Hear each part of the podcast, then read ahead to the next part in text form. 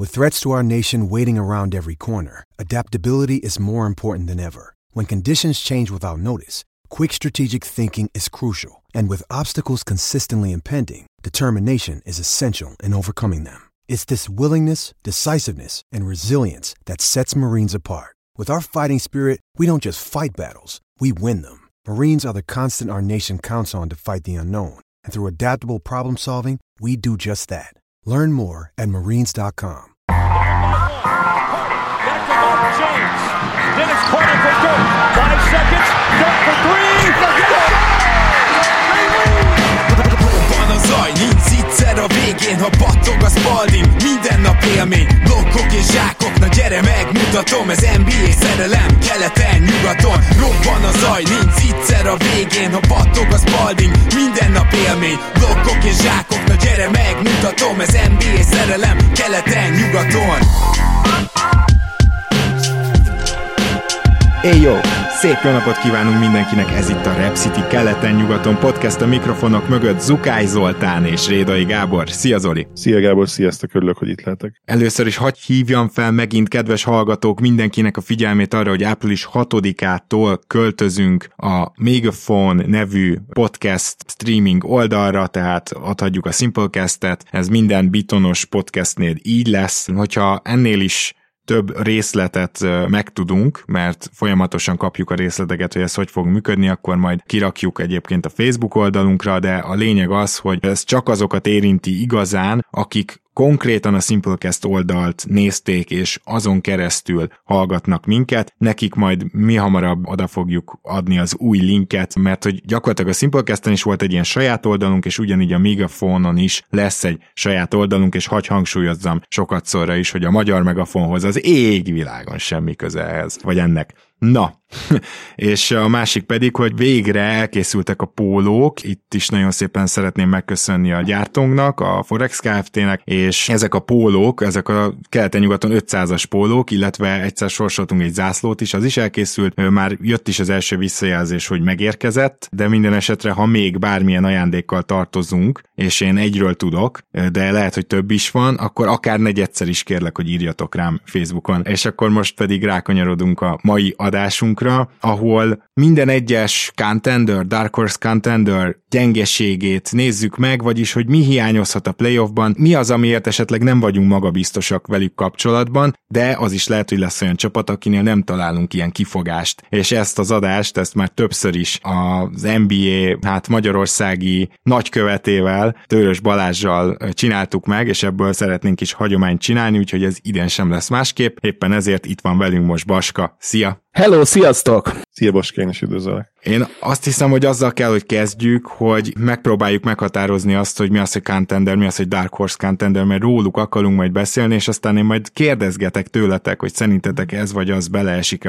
az adott kategóriába, de azzal a felütéssel indítok, hogy contendernek talán azt tekinthetjük, akinek az ereje, a támadása, védekezése, egyzője megvan ahhoz, hogy reálisnak érezzük azt, hogy döntőbe jut. Ez, ez a contender szerintem. Tehát Nyilván minden egyes döntőbe jutáshoz, hova tovább győzelemhez kell szerencse is tudjuk, hogy sérülésmentesen, vagy viszonylag sérülésmentesen végigtolda a rájátszást, tehát ez természetes, és hogyha csak nincsen egy Durant, Curry, Draymond, Clay féle Golden State Warriorsod, akkor senkire nem tudod rámondani azt a kiemelkedő egyértelmű csak ő a contender dolgot, ez, ez idén is így van szerencsére, viszont a Dark Horse contender nálam legalábbis azt jelenti, hogy sok szerencsével, jó meccsapokkal látok olyan utat azért, hogy ők döntőbe keverednek, tehát nem dőlne össze a világ a meglepetéstől. De van olyan csapat, aki még ebbe a kategóriába sem tartozik bele, legalábbis nálam, pedig sokan máshogy gondolják ezt, úgyhogy ezért leszek nagyon kíváncsi a véleményetekre. Itt most megadnám a lehetőséget, hogy esetleg máshogy értelmezzük ezt a két fogalmat, de szerintem nagyjából jól körülírtam, nem tudom, Baska, van bármi hozzáfűzni valód? Hát én ilyenkor azt szoktam hozzátenni csak, hogy uh, ahol nem ilyen uh, csoda az, hogy valaki bejut a döntőbe, tehát amit nem azért dobunk be, hogy aztán majd két hónap múlva előrángassuk, hogy lássátok, én egy fél mondat erejéig megjósoltam oh. a csodát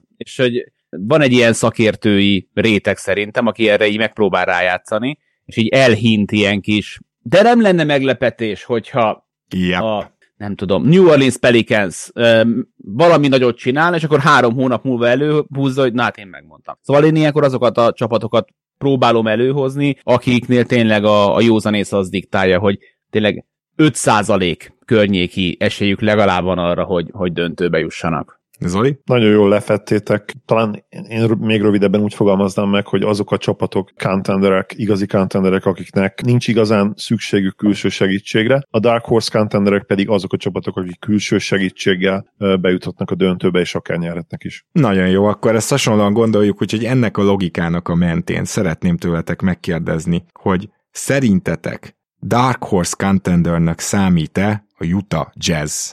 És akkor itt most Baska hozzád fordulnék először. Ha nyomnék egy rebootot az agyamra, és mindenféle előítélet kitörlődne belőle, akkor azt mondanám, hogy tudok rájuk úgy nézni, az előítéleteimmel együtt nem tartom őket annak. Tehát, hogy de ebben, ebben rengeteg szubjektum van, de ez a műsor meg erről is szól. Uh-huh. Nálam, ők, nálam ők nem Dark Horse contenderek. Sem. Zoli? Nálam azok, de teljesen értem Baska érvelését, és kicsit már beszélgettünk az adás előtt, kicsit beszélgettünk, állandóan beszélgettünk minden adás előtt, de hogy valószínűleg már tudom, hogy te mit fogsz mondani, Gábor, és inkább Baska felé fogsz húzni, hanem teljesen is egyértelműen. Én azért, ez, egyrészt azért is vettem ide őket, hogy, hogy azért mégiscsak beszéljünk róluk. A másik dolog pedig az, hogy igen, hogyha majd kibontjuk te, én is tudok, sőt, talán fogok is érvelni amellett, hogy miért nem Dark Horse contenderek, de, de amikor ugye a Dark Horse contendereket a fejemben így végig lapozgatom, akkor például azért kell őket is ide vennem, mert könnyen elképzelhető, hogy nyugaton az első fordulóban egy másik Dark Horse contender ellen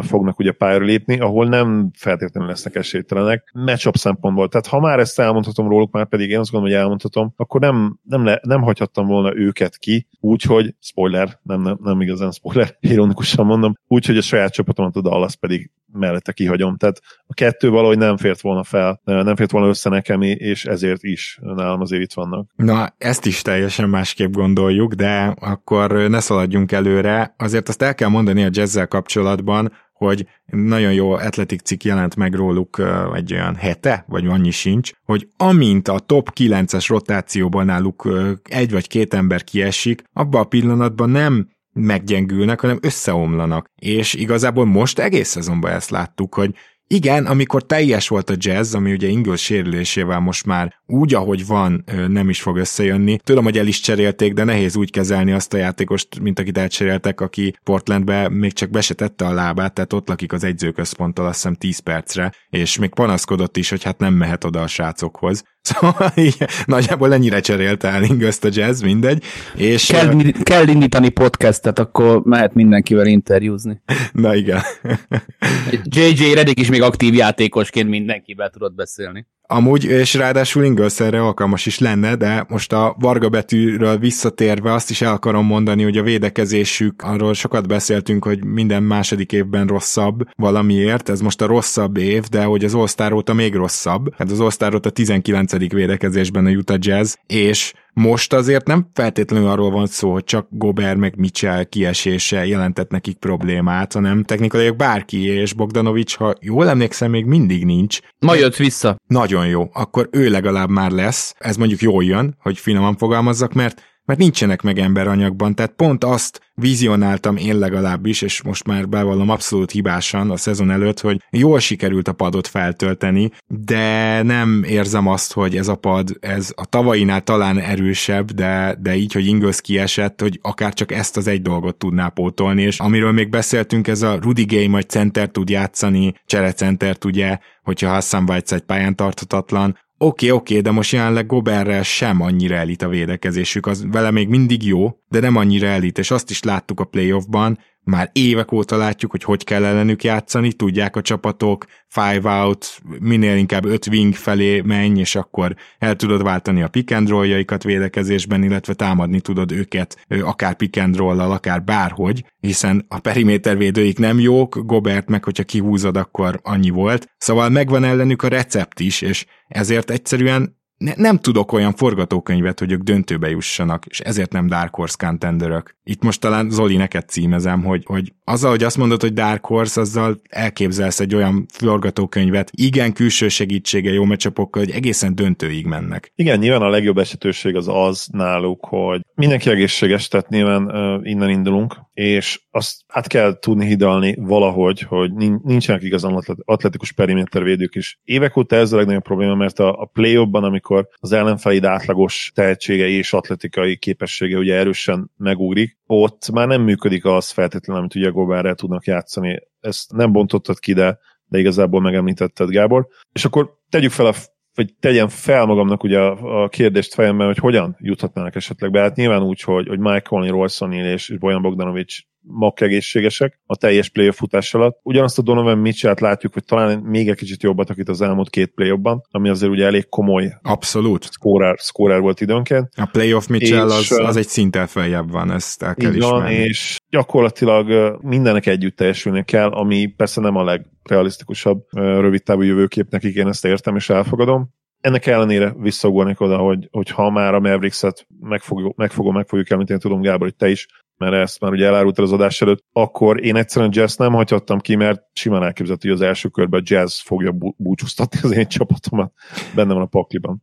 Na jó, Baska, ezt kifejtettük, ugye? Abszolút. Jó, akkor menjünk tovább, mert szeretném megkérdezni tőletek azt is, hogy a Chicago Bulls Dark Horse contendere, és akkor most Zoli, téged kérdeznének először. Nagyon-nagyon nehéz kérdés. Rajtuk még inkább elgondolkodtam, mint a, mint a Utah jazz és végül arra következtetésre jutottam, hogy, hogy igen, de a jazz mellett ők azok, a leginkább rezgett a lét a, a listámon. Olyan egyértelmű méret és ugye interior defense belső festék védekezés problémáik vannak, amik a play extra módon kijöhetnek, és ahol nem biztos, hogy az egyébként talán legjobb és, és ugye a szezon elején minket teljesen sokkoló periméter védekezésük át tud hidalni.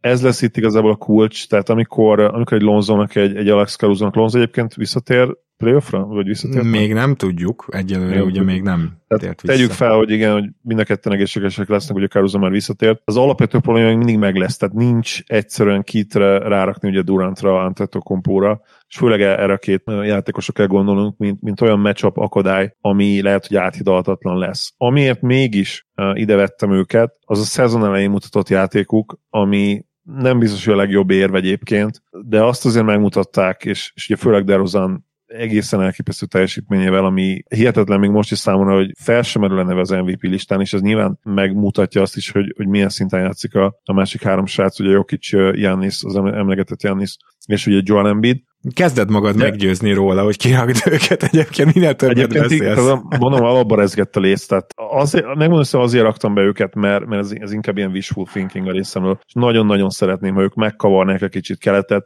meglepő, saját magam számára is meglepő módon szimpatikussá váltak számomra idén. Már abszolút nem zavar Zach Levin jelenléte, és az, amit csinál, még akkor is, hogyha ugye az tudjuk advenstatok alapján még mindig inkább lefelé húzza őket, de hát Alex Caruso-t imádom, szinte a kedvenc játékosom a nem, nem sztárok és nem Mavericks és Nuggets játékosok közül, és Derozant is megmondom, hogy én nagyon-nagyon megszerettem az elmúlt két évben.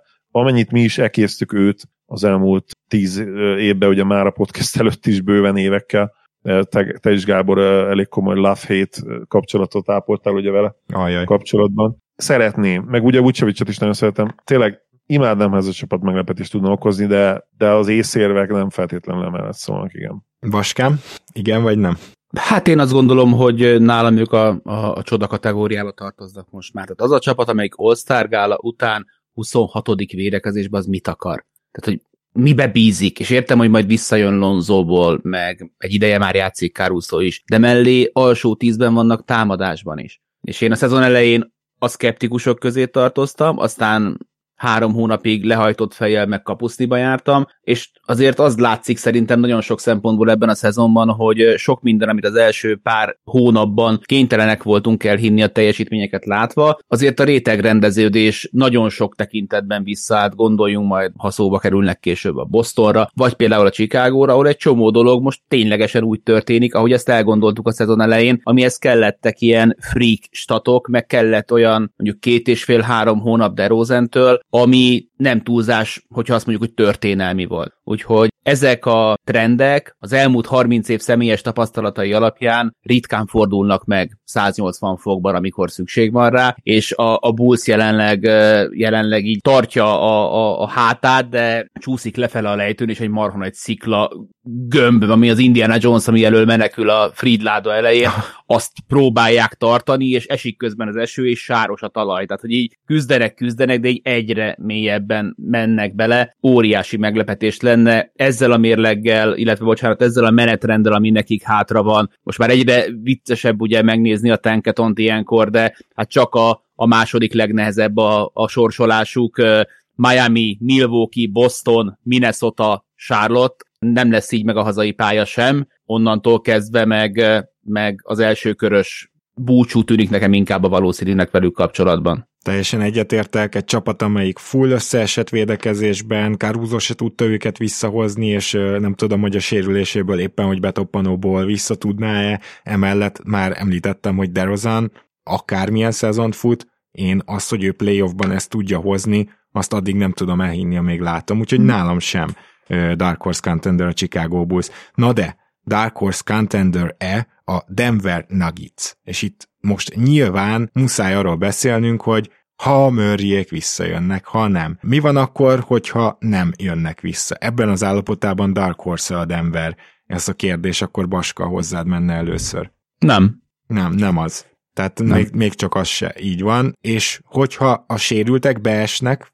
Hát figyelj, most ez itt viszont életbe lép a... Ha mindenki visszatér, akkor eldurrantok egy fél mondatot, amire... Tehát ő akkor Igen. is. Én azt gondolom, hogy egy olyan csapat, amelyiknek át kellett alakítani a játékát, és ezt kiválóan megtette, és uh, um, ahol én nagyon hiányolom Michael Malone nevét kb. életemben először, mert egyébként nem vagyok egy túlságosan nagy rajongója, az, hogy idén legalább a futottak még kategóriában említsük majd az évedzői között, de ott is hát borzasztóan sok méltó jelölt van, ő is közéjük tartozik. Szóval egy olyan csapatban, ahol, ahol az irányítód, meg a kedvenc potáp shootered és atlétád nincs egész évben, oda éles szituációban visszaszokni, ez megint az a sztori, ami nem nagyon szokott megtörténni. Tehát hogy tényleg csak egy hülye példát hozzak, és hogy tudom, hogy hülye példát tényleg, de Jordan visszatérése után sem döntőzött a Bulls tehát, hogy ezeknek, ezeknek kell egyszerűen idő, hogy, hogy megtörténjenek, és amikor együtt játszottak és együtt voltak, akkor is emlékezetek vissza, hogy voltak Melonnak rotációs problémái, nem tudott mit kezdeni sokáig,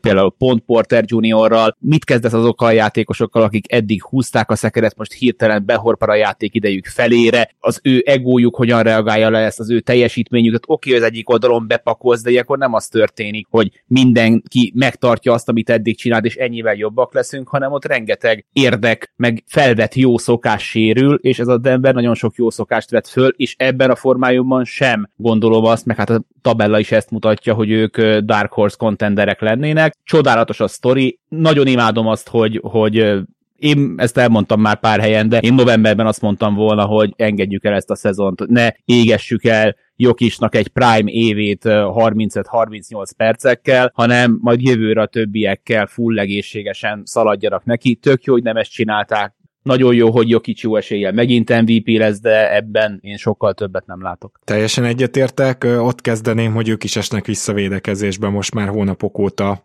Ők szép lassan, tehát nem akkora esések ezek, mint majd hamarosan beszélünk pár csapatról, de szépen lassan esnek vissza védekezésbe, ez mindig rossz jel a playoff előtt, ugye a Bulls szintén nyilván ez az analógia. Azzal is egyetértek, hogy most például, hogy Michael Porter Jr. majd egy playoff védekezésbe beilleszthetően tér vissza, ha mondjuk visszajön? Tehát ezeket a kérdéseket inkább cinikusan teszem fel, mert az a 90%-os valószínűségű válasz, hogy nem. Most Murrayről nem is beszélve, aki sose volt jó védő, és oké, okay, rendben van, még jobb támadó csapat lesznek, mert mondjuk mind a kettő valami csoda folytán jó hát formában tér vissza, Hát nem tudom, hogy ez elége. Úgyhogy nálam is jelenleg a Denver nem Dark Horse Contender, Zoli. Összefoglaltatok a lényeget igazából. A két srác nélkül nem, nem igazi Dark Horse Contenderek. Nyilván beszélünk kell róluk egy ilyen adásban, már csak azért is, mert tényleg amit Jokic csinál idén, az, az fenomenális.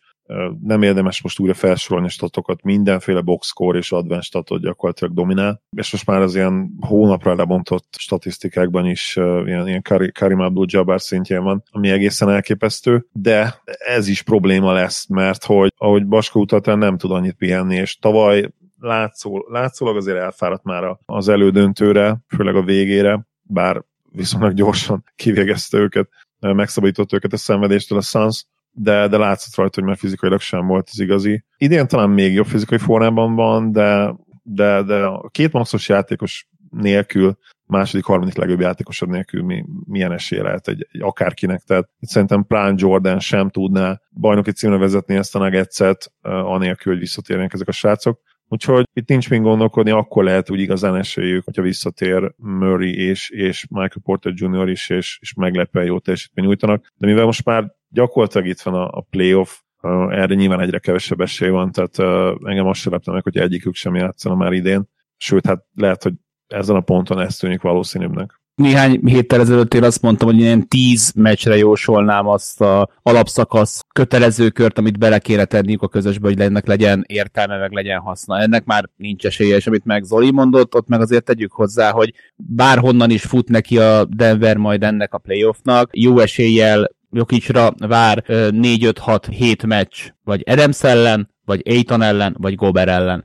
És az viszont nem az a szituáció, aki az NBA 30 csapatából, bocsánat, 29 csapatából, nem tudom, 17-nél nincs ember, aki kihívást jelent Jokisnak. Most ezzel a hárommal két-három naponta birkózni, az azért az ember próbáló, és hogyha nincsen segítség, akkor, amit mondott Zoli is, előbb vagy utóbb, és inkább előbb, mint utóbb ki fog fogyni a tankból az üzemanyag. Akkor a következő kérdésem az, és majd én mennék először, hogy a Toronto Raptors Dark Horse contender mert őket viszont mostanában kezdték annak emlegetni több helyen. Én itt is nemet mondok, tehát eddig az összes nemet mondtam. Azt hiszem, hogy a Toronto Raptors annyiban más, mint a többiek, hogy a, a Raptorsból egy vagy két kört is kinézek, mert olyan típusú különleges csapat, ugye Nick Nurse-nek az ilyen őrült sapkás izé, ilyen kémikusnak a konyhájában kiforrasztott valami egyveleg, amit nem nagyon láttunk még. Talán a Clippers ugye valami hasonlóval kísérletezett, és még mindig kísérletezik. De, de ez így ebben a formában egyszerűen nagyon nehéz megállapítani, hogy mennyire playoff képes. Mert ha azt mondom, hogy a Raptors Ugye ez a matek feladatot jól megoldó csapat, amelyik sok labdát szerez, kevés labdát ad el, sok támadó lepattanót szerez. Tehát szeretne sokkal inkább többet rádobni. Ez azért is van, mert szarul dobnak, tehát triplát is, mindent. Ezek a típusú csapatok, ezek a playoffban azért nem feltétlenül érvényesülnek annyira. Tehát ha erre ránézek, akkor a kapásban egy nagy érva mellett, hogy nem contender a Raptors de ő nekik teljesen ellentétesen sok csapattal folyamatosan erősödik a védekezésük. Azt hiszem hatodikak az osztás szünet óta és az erősödő védekezés azért is van, mert megtalálta Nick Nurse azt a nyolc embert, akivel ezt lehet csinálni, és hogyha Fanfleetnek teljesen egészséges lenne a térde, és meg lenne az legalább kis sebessége, mert sose volt gyors, amivel azért már tud támadást bontani, akkor én lehet, hogy Dark Horse-nak mondanám a Raptors, de akkor lehet, hogy most a második helyen állna a, a Toronto. Levendit ugye nem hagyta volna ki azokat a meccseket, ahol sikerült az Orlando meg a Detroit ellen is kikapni például. És e bárkit megverhet típusú csapat a Raptors, szerintem Nick Nurse továbbra is a liga talán Spolstra után legjobb egyzője, playoff egyzőként is kiválóan bizonyított, tehát itt annyi erősség van, hogy abszolút nem ilyen írt be előre, hogy elsőkörös kiesés, de hogy ez végig tudjon menni, és a Raptorsnak a gyengeségeit ö, ne tudják kihasználni a csapatok három körön keresztül, azt el, elképzelni sem tudom, úgyhogy nálam nem Dark Horse a Raptors. Zoli, nálad? A Raptors egy, egy hihetetlen szimpatikus csapat, amelyiknek nagyon komoly potenciálja is van a jövő, jövőre nézve, ugye elsősorban Scotty Barnes miatt, de ilyen támadójátékkal én azt gondolom, hogy nem lehet őket a Dark Horse contenderek közé sorolni. Ha nem csak az emlékezetem, azt a minap olvastam, hogy talán tíz éve nem volt ennyire rossz a támadójátékotok, mint most. Hát ő fél pályán, mert összességében nem rossz, csak... Szimplán a száz labdabirtoklásra dobott pontszámokat tekintve is, én azt olvastam. Nem tudom megerősíteni, de lehet. Szóval az nem ideális nyilván. Egyébként mondom, zseniális. Tehát az építkezés, amit csinál Massai, az, az brutális, és ha olyan szintet tud ugrani Scotty jövőre, amit én várok tőle, de te ugye nem mered, mert nyilván te sokkal inkább emocionálisan investált vagy. Én ugye könnyen verem másnak a, a csodájával a család. Ha azt ő megugorja, amit szerintem meg fog ugrani egyébként, akkor jövőre már akár Dark Horse contenderok lehettek, de idén még egyszerűen nem. Ez a, ez a támadójáték, ez a, ez a shooting egyszerűen kevés ez.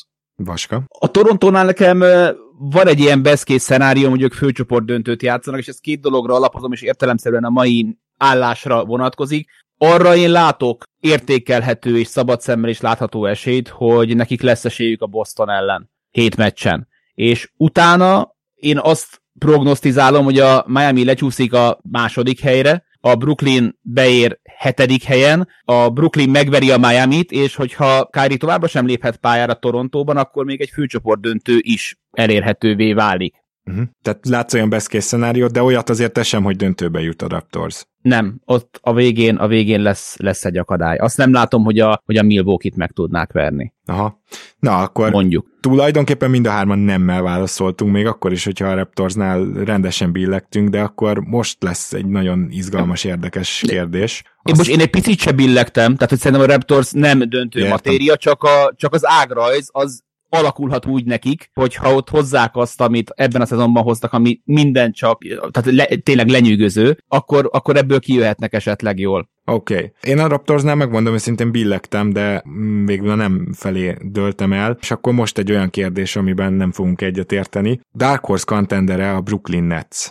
Paska. Nálam abszolút. Zoli? Nálam is nem kérdés, és most kell, hogy nyilván sok átfedés lenne miért miatt Kevin Durant személy az egyik. A meglepően hatékony újoncok a másik, akiket nyilván nem akarsz játszatni majd feltétlenül a play de ha muszáj, akkor szerintem nem lesznek totális csőd kategóriák. Az, hogy ugye most már Kyrie játszhat hazai pályán, ez nyilvánvalóan egy nagyon-nagyon fontos lépés a jó irányba, és persze a Toronto, mint a féle Damoklész kardja, még mindig ott lebeg a fejük felett, de mindent egybevetve én, én a Dark Horse kategóriába abszolút berakom őket. Látok több olyan szenáriót is, ahol ők döntőbe juthatnak. Nyilván nem a legnagyobb esélyesek, tehát ez nem kérdés, messze nem. De én jelen pillanatban nem tudnék például olyan nagyon nagy különbséget tenni köztük és mondjuk egy, egy Philadelphia Sixers között, akik ugye szintén nem néznek túl jól ki, de ugye tudjuk, hogy a Miami se róluk majd beszélünk, és a playoff más, mindegy, ezt még úgyis kifejtjük, ezekről a csapatokról beszélni fogunk, de, de összességében én, én egyértelműen az igen mellett vagyok. Na, én viszont a nem mellett vagyok.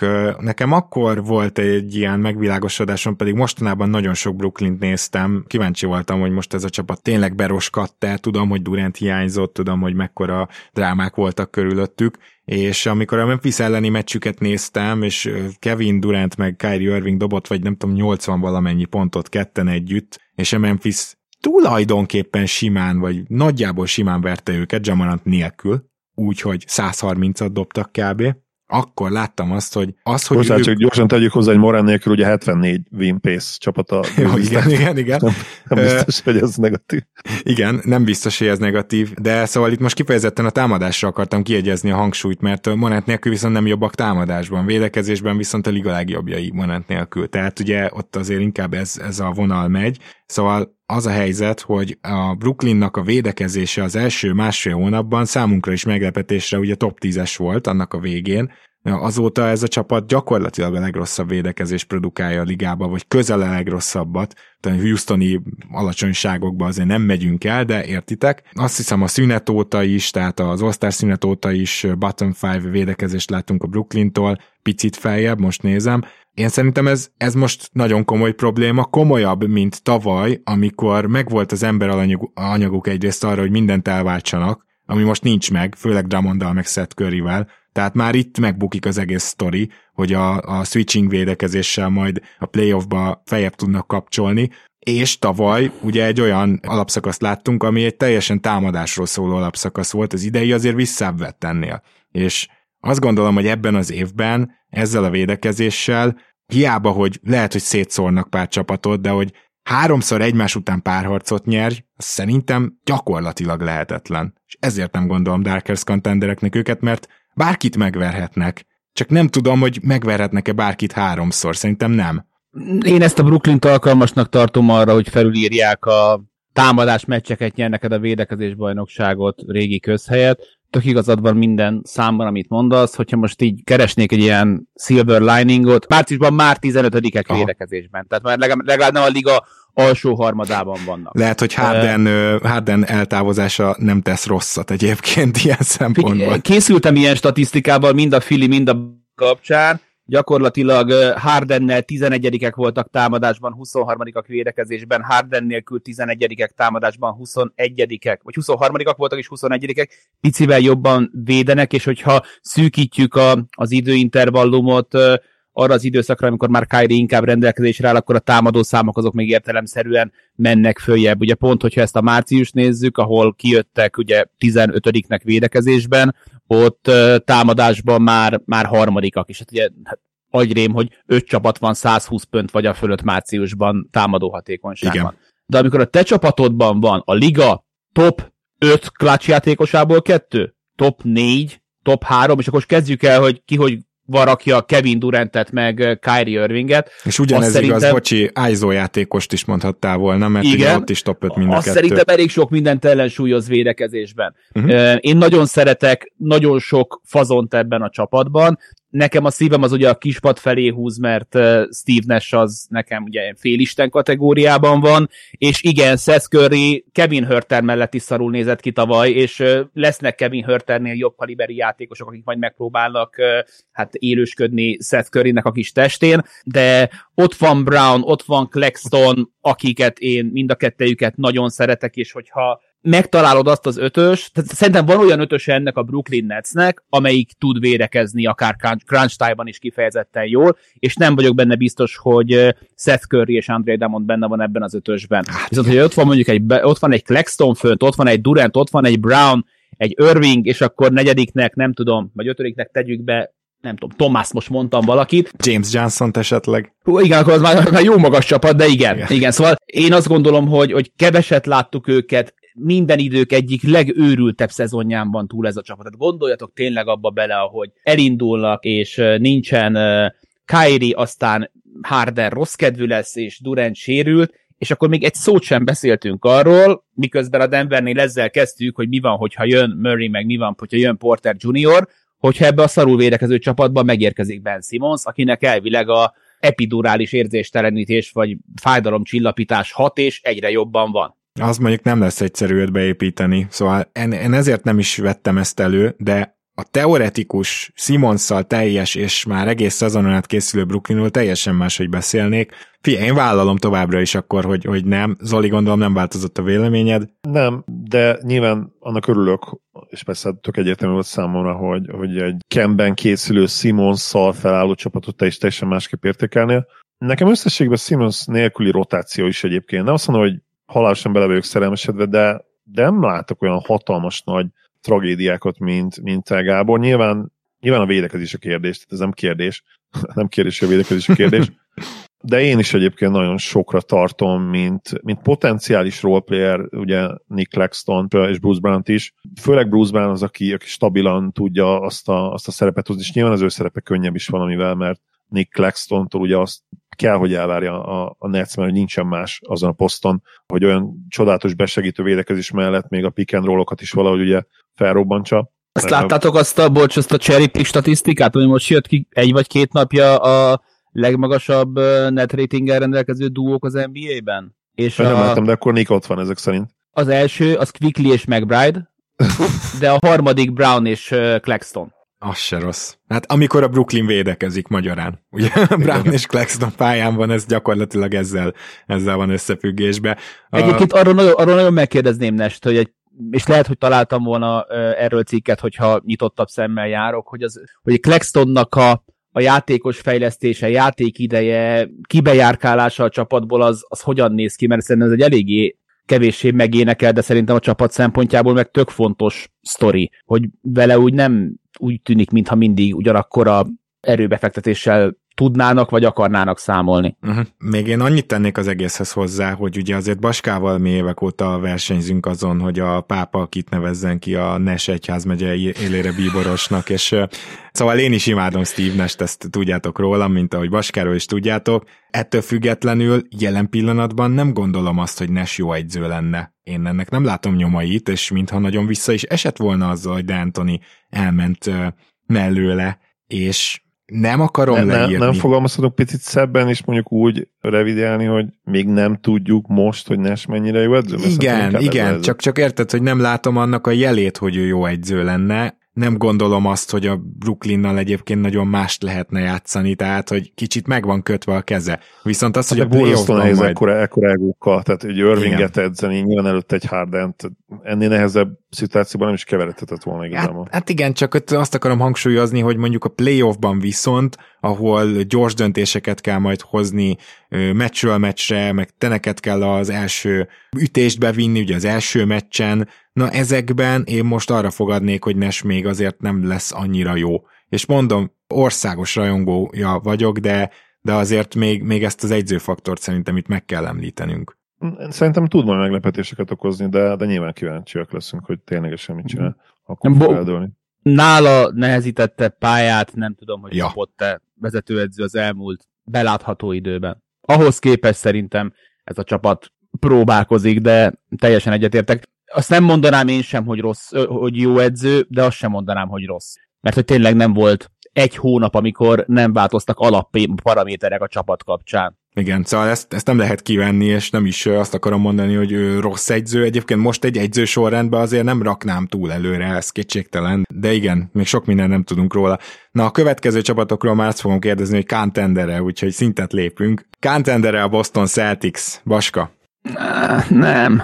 Én ezzel izzadtam a legtöbbet, de próbálok markáns lenni, hogy úgy álljon föl majd a kedves hallgató, hogy lát különbségeket, azt mondom, hogy nem. Zoli? Nem egyértelműen igen. Nyilván nem a legfőbb esélyesek, de contenderek. Tehát amit az elmúlt, elmúlt három hónapban mutatnak, az, az egészen elképesztő, és igen, megvannak az egyértelmű problémák, mikről fogunk beszélni nem sokára, de ennek ellenére nem kérdés számomra, hogy, hogy contenderek. Oké, okay, én is a nem mellett vagyok, és egyébként azzal teszem, hogyha nem jön a Time Lord sérülés, akkor el se gondolkozom azon, hogy contenderök mert ez már nem csak egy forma. Ugyanígy. Igen, tehát azért láttunk sokszor már az elmúlt években olyat, hogy valaki az év második felére nagyon jó lesz, és fut is a rájátszásba, de olyat még nem láttunk, hogy ezzel döntőbe jusson, az ritka.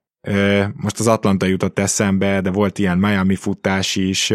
Hát, hát általában azért ennek megvannak a határai, viszont a Boston elől-hátul brutálisan nézett ki, és egyébként az osztás szünet óta csak ezt szerintem mindenkit meg fog lepni, a második legjobb a védekezésük első támadásban. Egészen félmetes.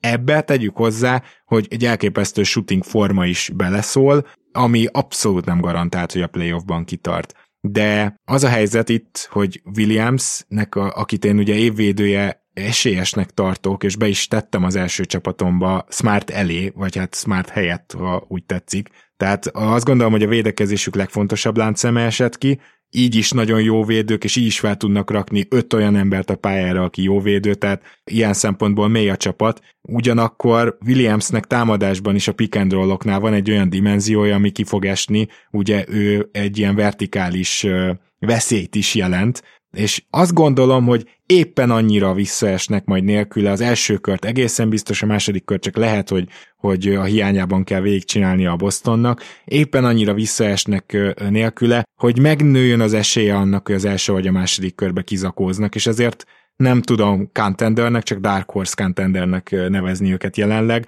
azzal együtt, hogy szerintem ez a forma, ez legit, ez, ez nem csak ilyen könnyű sorsolás, vagy ilyesmi, és említettem, hogy nagyon jó a dobóformájuk. Oké, okay, de a védekezésük is alátámasztja, hogy ott vannak. Ja, akkor már értem egyébként, hogy miért volt itt ilyen éles különbség köztünk. Én itt egyetlen úgy számoltam, hogy az első kör túlolik nélküle, és a második körben meg visszatér. Ha ez nem így lesz, és, és a visszatérést valami eltolja, vagy esetleg meg is akadályozza, akkor természetesen én is a ti álláspontotokon vagyok, és onnantól kezdve csak Dark Horse kategóriába tudnám őket sorolni. Oda viszont akkor is. Vaska? Hát nekem az a véleményem róluk, hogy nem tudok jobban bízni egy olyan csapatban, amelyiknek már a playoff előtt 8 emberes a rotációja. Most csak a vicc kedvéért megnéztem az utolsó meccsüket, amikor ugye kikaptak a Miami Heat-től. 8 játszák le, ebből Tice kap 17 percet, White 31-et, és Peyton Pritchard egy 20-ast. És Nesmith DMP CD kategóriába esik, tehát hogy én nem tudom, hogy mennyit kell ezeknek a srácoknak, gondolok itt majd Tatumre, vagy uh, éppen Jalen Brownra játszani egy playoffban, hogy, hogy ebből kijöjjön a 48 perc a végére. Egy contendernek szerintem alap, hogy vastag padja kell, hogy legyen. Ennek a csapatnak szerintem minden a padja csak nem vastag, és a vastagságában is, akik feljönnek névként, azt úgy nehezen látom magam előtt, hogy, hogy össze rezzen az ellenfél, hogy jesszusom, jön Peyton Pritchard, na most mi lesz velünk. Ennek a csapatnak szerintem igazából de facto hatodik embere sincsen nagyon jelenleg. Uh-huh. És ez szerintem, ez szerintem problémás. 37 percet átlagolt Jason Tatum az All-Star gála óta. Az nem kevés. Az és nem. hát alá, alátámasztja számokkal, mert beszarás, hogy milyen jó számai vannak, meg, meg tökre örülök, mert hogy a, a szezon elején ugye mindig a sportévénél kell MVP-t jósolni. És akkor így próbálja az ember, hogy kicsit így érdekeset is mondjon, meg ne legyen hülyeség, és annyit ekésztem, hogy én behoztam Tatumöt, egy ilyen legyen ő a jelöltem. És úgy örültem, amikor múlt héten megjelent a top 5-ben az NBA.com-on, mert azért ez így november-decemberben egy borzalmas típnek tűnt, hogy a, a végére azért brutális, hogy mennyire kirúgta magát, de szerintem ez a csapat nagyon vékony jelenleg a playoffra, és hát gondolom, hogy ti is már többször körbe nyalogattátok a védekezését a Boston Celticsnek, ahogy ők a magas emberüket használják a palánk alatt, az tényleg párját ritkítja, és, és érdemes megnézni az erről szóló akár Thinking Basketball videót, tehát hogy tanulhatna tőle akár a Utah Jazz is, hogy hogyan kell Gobert megpróbálni jó helyeken tartani, tényleg 4D sakka, hogy Smart meg Williams együtt játszik, és ebből a 4D sakból leveszed az egyik, nem tudom, bástyát vagy királynőt, akkor utána az úgy hosszabb távon szarul fog kinézni. Így van. Ugye erről beszélgettünk is, amikor a Bostonról beszéltünk. Azt hiszem, hogy menjünk tovább a következő csapatra. Örülök, hogy vannak csapatok, ahol nem értünk egyet, és kíváncsi vagyok, hogy ez is az lesz-e. Contendere a Golden State Warriors. Erőfeltételezés, Curry visszatér mondjuk az utolsó két alapszakasz meccsre, vagy a playoff első meccsére legkésőbb. És akkor most uh, Zoli két vicces, vagy viccesnek szán mondatot szeretnék ugye elmondani, és nem a warriors fogom kezdeni, mert meglátjátok utána, hogy miért van így. A dallas kapcsolatban felírtam, hogy miért nem igazi contenderek, ugye arról, hogy beszélünk, hogy miért Dark Horse-ok. Ezt írtam. Dwight Powell az oka annak, hogy nem igazi contenderek, de nem úgy, ahogy gondoljátok. Powell nem rossz játékos, de ha ő a kezdő centered, és igazából nincsen minőségi csere opciód ezen a poszton, ami abból is látszik, hogy ő kezd, akkor nem fogsz bajnokságot nyerni. És gondoltam, tök ugyanazt le fogom írni a warriors kapcsolatban és Looney-val kapcsolatban, tehát ezt is felolvasom, hogyha már ez az erőltetett poén így elközölt, akkor menjen is végig. Kevin Looney, de nem úgy, ahogy gondoljátok. Looney nem rossz játékos, de ha ő a kezdő centered, és igazából nincsen minőségi csereopciód, ami abból is látszik, hogy ő kezd, akkor nem fogsz bajnokságot nyerni. Szóval nem, le, nem lehetnek egyszerűen contenderek, igazi contenderek emiatt. Akkor lehetnének, hogyha ha Draymond Green a, a régi lenne, ha Clay Thompson a régi lenne, és a Steph Curry a régi lenne, de egyikük sem a régi. Mind a hárman, hát ugye főleg nyilván Steph és, és Draymond, aki védekezésben, támadásban egyébként ő is borzasztóan sokat esett, e, esett vissza. Ők nyilván nagyon-nagyon jók még ma is, de Clay ugye visszatérése óta védekezésbe nagyon-nagyon pocsék. Egy dolgot tud ma igazán jól, vagy jelen pillanatban, mert azért még ne érjük ugye le 31-2 éves, tehát még azért innen lehet feljebb. Kevin Durant ezt megmutatta, hogy vissza lehet térni ebből a sérülésből másképp is, de jelenleg nem az a Clay Thompson, aki, aki mondjuk azokon a hatodik meccseken, ugye Game 6 Clay tudna egy olyan teljesítmény nyújtani például, ami átidalhatná azt, hogy, hogy ők centerben ennyire rosszak. És nyilván tudjuk, a Warriorsnak nem feltétlenül mindig voltak jó centerei, de egyszerűen ez kevés. Tehát nem de, de definiálod nekem a centerben rosszat? Tehát, hogy támadásban, vagy védekezésben, vagy mindkettőben? Ez egy jó kérdés. Nyilván Looney egy, egy intelligens játékos, aki a szerepét jól játsza, ami mondom elég lehetne, én inkább középszerűt mondanék támadásban is és védekezésben is, tehát én Lónit posztján ilyen liga átlagnak gondolom és tartom, és azt szerintem ebbe a specifikus csapatba kevés, és egyébként ugyanezt fogom, ugyanezt fogom gondolni a Mavericksről és ugye Dwight Powerról, mm. és a még nagyobb probléma, ami nyilván megmagyarázza azt is, hogy miért kezdenek, nincs igazából nekik minőségi csereopciójuk se, és szerintem ma már az nem működik, hogy Draymondot lerakod centerbe, nem tudom, 30 plusz percre, és ez lesz a legjobb line mindig nem lesz ott nem lesz ott Kevin Looney, de, de egyszerűen már nem fogják tudni átidalni ezt, én, én erre számítok. Hát én mondok egy, lehet, hogy meglepőt, meg polgárpukkasztót. Én Kevin Looney-t az NBA-ből jelenleg, nem tudom, szerintem két center ellen féltem. Joel Embiid az egyik, és Carl Anthony Towns a másik. És azt gondolom, amikor például Jokic-csal van, tökre helytáll. Tehát Jokic szerintem nem fog róla 40-et dobni. Gobert szintén nem az a kategória, aki ilyen szempontból veszélyezteti Ugye Szerintem DeAndre Aytonnal is megállja a helyét. Én, én, én többre tartom egyébként Loonit védekezésben. Ez a két ember, Embiid és, és Carl Anthony Towns szerintem képes róla 40-et dobni bármikor. Mondom ezt úgy, hogy mondjuk tisztességes fújást kap, és mondjuk magánál van, és nem üti ki magát bután. Tehát, hogy, tehát, hogy annyit tud játszani, amennyit kör akarja játszatni. A védekezéséről ez, ez a gondolatom van.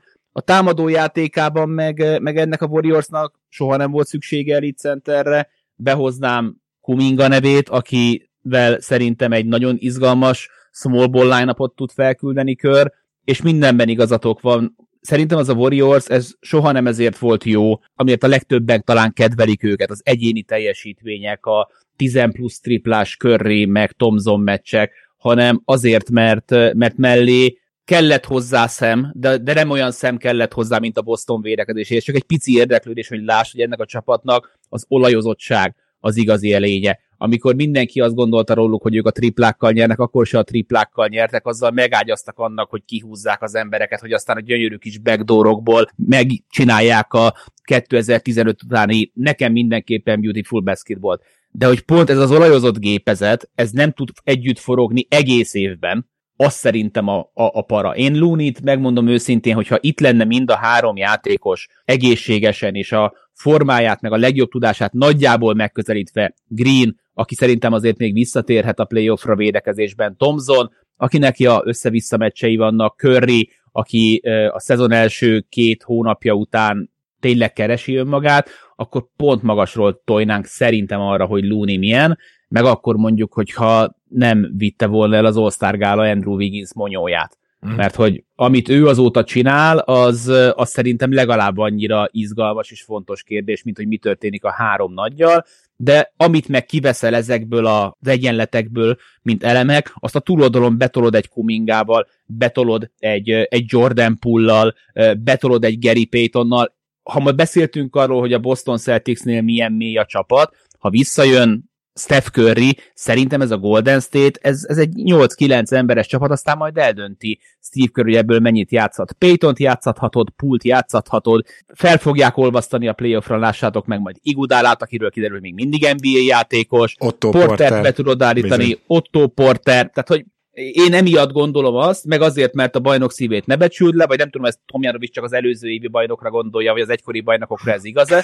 e, emiatt nekem a, a Warriors az, az, az contender marad. Aha, nem, nekem ő contender. Nem, neked contender? Ne, okay. Nekem ő contender a kategória, okay. igen. Én egyetértek Zolival, csak az érvelésben nem. Tehát ez egy Dark Horse contender csapat azért, mert azt el tudom hinni a Warriorsról. Alapból nem hiszek a varázsütésre, a rájátszásban minden összeáll teóriában rohadt ritkán történik meg, és nem is gondolom, hogy egy ennyire viharos szezon után ez realitás, de azt el tudom hinni a Warriorsról, hogy a védekezésüket vissza tudják tekerni az elit szintre. Ha nem is arra a hiperelit szintre, ami a, a, ugye ment az elején, tehát hogy elsők voltak egy csomó ideig, emlékeztek, nagyon megdicsértük őket. Az a védekezés egyébként kicsit azzal is bukott meg, hogy mennyire rohadtul fárasztó, és hogy milyen irgalmatlan sokat kellett periméteren mozogni, mert ugye az nem egy behúzódós védekezés, amit a Warriors csinál. Viszont cserébe ugye rengetegszer adják el a labdát az egész szezonban, és azt mondod, hogy például a playoffban talán ez erre jobban oda lehet figyelni. Ettől függetlenül sem érzem azt, hogy ők támadásban egy-egy kiugró meccset leszámítva elég jók tudnának lenni, ahhoz, hogy, hogy contendernek hívjam őket, hogy realitásnak érezzem azt, hogy ők döntőbe kerülnek. Ugyanakkor azzal a védekezéssel, ami bennük van, és amit még egyszer mondom, azt elhiszem, hogy azt vissza tudják tekerni, azzal tulajdonképpen jó mecsapokkal el lehet jutni döntőig, úgyhogy ezért gondolom őket Dark Horse-nak, csak hogy ezt is így megindokoljam. Zoli, bármelyikünkre reagálnál le esetleg? Az ok, amit felhoztam, utána persze az igazi okot elmondtam, tehát nyilván ez csak ilyen viccesnek szánt mellékzönge volt, mert, mert valóban nem Looney az, aki egyébként a kulcskérdés, amit utána mondtam, persze sokkal fontosabb, hogy szerintem ma már nem, nem az a játékos a Big Fi egyik tagja sem, mint akik voltak, viszont még mindig nem öregek, tehát ezt tegyük hozzá, nem, nem, nem nagyon öregek, ugye Steph maga 33 évvel legidősebb, talán most már 34, lehet, hogy 34-et betöltötte. Draymond Greenben és Clay Thompsonban még lehet ilyen visszatérés, fellángolás a playoffra, tehát ezért a Dark Horse státusz, én azt gondolom jár nekik. És ugye van egy csomó olyan érdekes fiatal piece, én abban nem hiszek, hogy Kuminga bármit csinálna még a playoffban, de nyilván Pool viszont között... már az realitás, nem? Hogy például talán igen, nagyon, nagyon besél van rá. De meglátjuk, tehát körből kinézek bármit. Ez egyik leggeniálisabb edzés. Ugye Warriors egyébként nyilván azt még mindig el kell mondani, ugye Baska nem véletlenül imádja őket, hogy a, hogy a mai ligában, amelyik ugye elsősorban egy dribble drive liga, erre, erre sok mozgásos, tényleg gyönyörű játékra. Nekem is ez igazából ez a, ez a, ez a kosárlabda. Ők vitték tovább talán egyedül, de mindenképpen leginkább a, a 14-es Beautiful Basketball Spurs örökségét, és nem nagyon látsz ilyen csapatot rajtuk kívül ezzel a stílussal, szóval egyébként én is dukkolok nekik, csak amit mondtam, azt, azt, azt úgy gondolom, hogy most már nem biztos, hogy ugyanazok ezek a játékosok is, ezek a srácok, akiket egyébként tényleg kedvelünk nagyon. Steffet én ugye mindig is imádtam. Annak ellenére, hogy azt gondoltuk, hogy nagyon jól fog öregedni a játéka, most már így felmerültek bennem azért a kérdések. Nyilván mindig a tripláj az mindig, mindig megmarad, de pull-upok...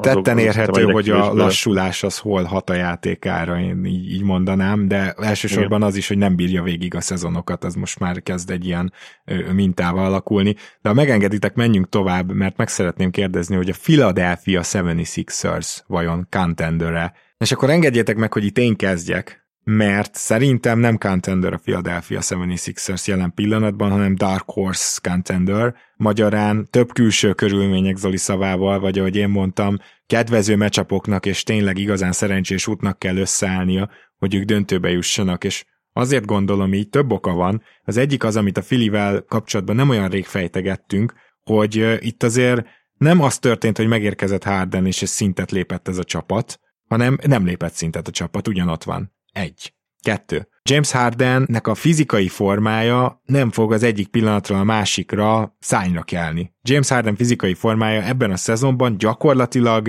nem tudom, hogy, hogy ebbe be lehet-e fogyni, láttunk már ilyeneket, gyakorlatilag nem tűnik úgy, mint aki a Prime magához egyetlen közel van ilyen szempontból. Három, Nyilvánvaló, hogy James Harden ezzel a védekezéssel gyakorlatilag alig pályán tartató akármilyen zseniális támadójátékos, és a Philadelphiában pályára, mikor pályára lépett, akkor volt három meccs, ahol nagyon igyekezett, és azóta nagyjából ugye Zach Lowe azt mondta, hogy hullaszerű a védekezése. Hát hogy ennél, ennél azt gondolom nem kell pontosabbat mondani, hogy nem tudom, hogy ki hisz abban, e, vagy ki hisz ebben is, hogy varázsütésre Hardene majd elkezd védekezni Philadelphiában a playoffban, de azért tegyük hozzá, hogy nagyon komoly problémájuk van az atletikussággal is, tehát talán még a kezdőnek kevésbé, de ott is hatalmas kérdőjel Tybal, akiről 6 méterre fognak védekezni, magyarán nem fogják fogni.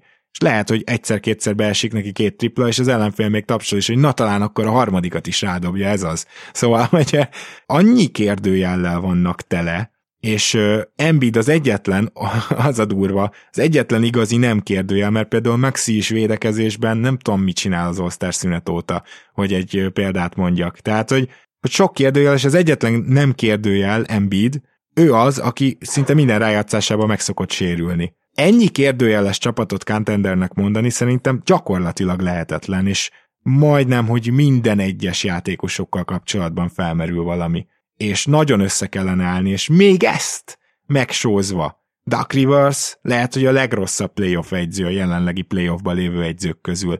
Duck Rivers jó alapszakasz egyző, ezt, ezt el kell mondanom. Egy, egy szar playoff egyző. A, a, az egyzős sorrendünkben sokszor tettük Zolival top 10-be, nem hiszem, hogy most már ennyi év szenvedését látva bármelyikünk ezt megtenné. De Zoli, akár cájfoly rám. Jó udvarló srácot, aki borzasztó rosszul bánik a cerkájával, az, az sem egy sokáig. Tehát hát ez... Az alapszakasz az egy dolog. Igen. Ez jó analógia. Bár, bár Budenholzer azért, hogy is mondjam, csak technikát növesztett tavaly, de ezt beszéltük is, hogy attól még egyikünknél se lett hirtelen top 5-ös egyző, hogy azt megnyerték azt a bajnokságot, ne, nehéz ezeket megítélni. Csak mielőtt a Zoli visszakapnál szót egy másodperccel, ugye mondtam, hogy a Brooklynnál is készültem ilyen stattal, a Harden effekt. Harden előtt a Sixers 12. volt támadásban, egy 10. védekezésben. Február 25-e óta, mikor először pályára lépett, 12 támadásban és 10 védekezésben. Sehová nem mentek. Igen.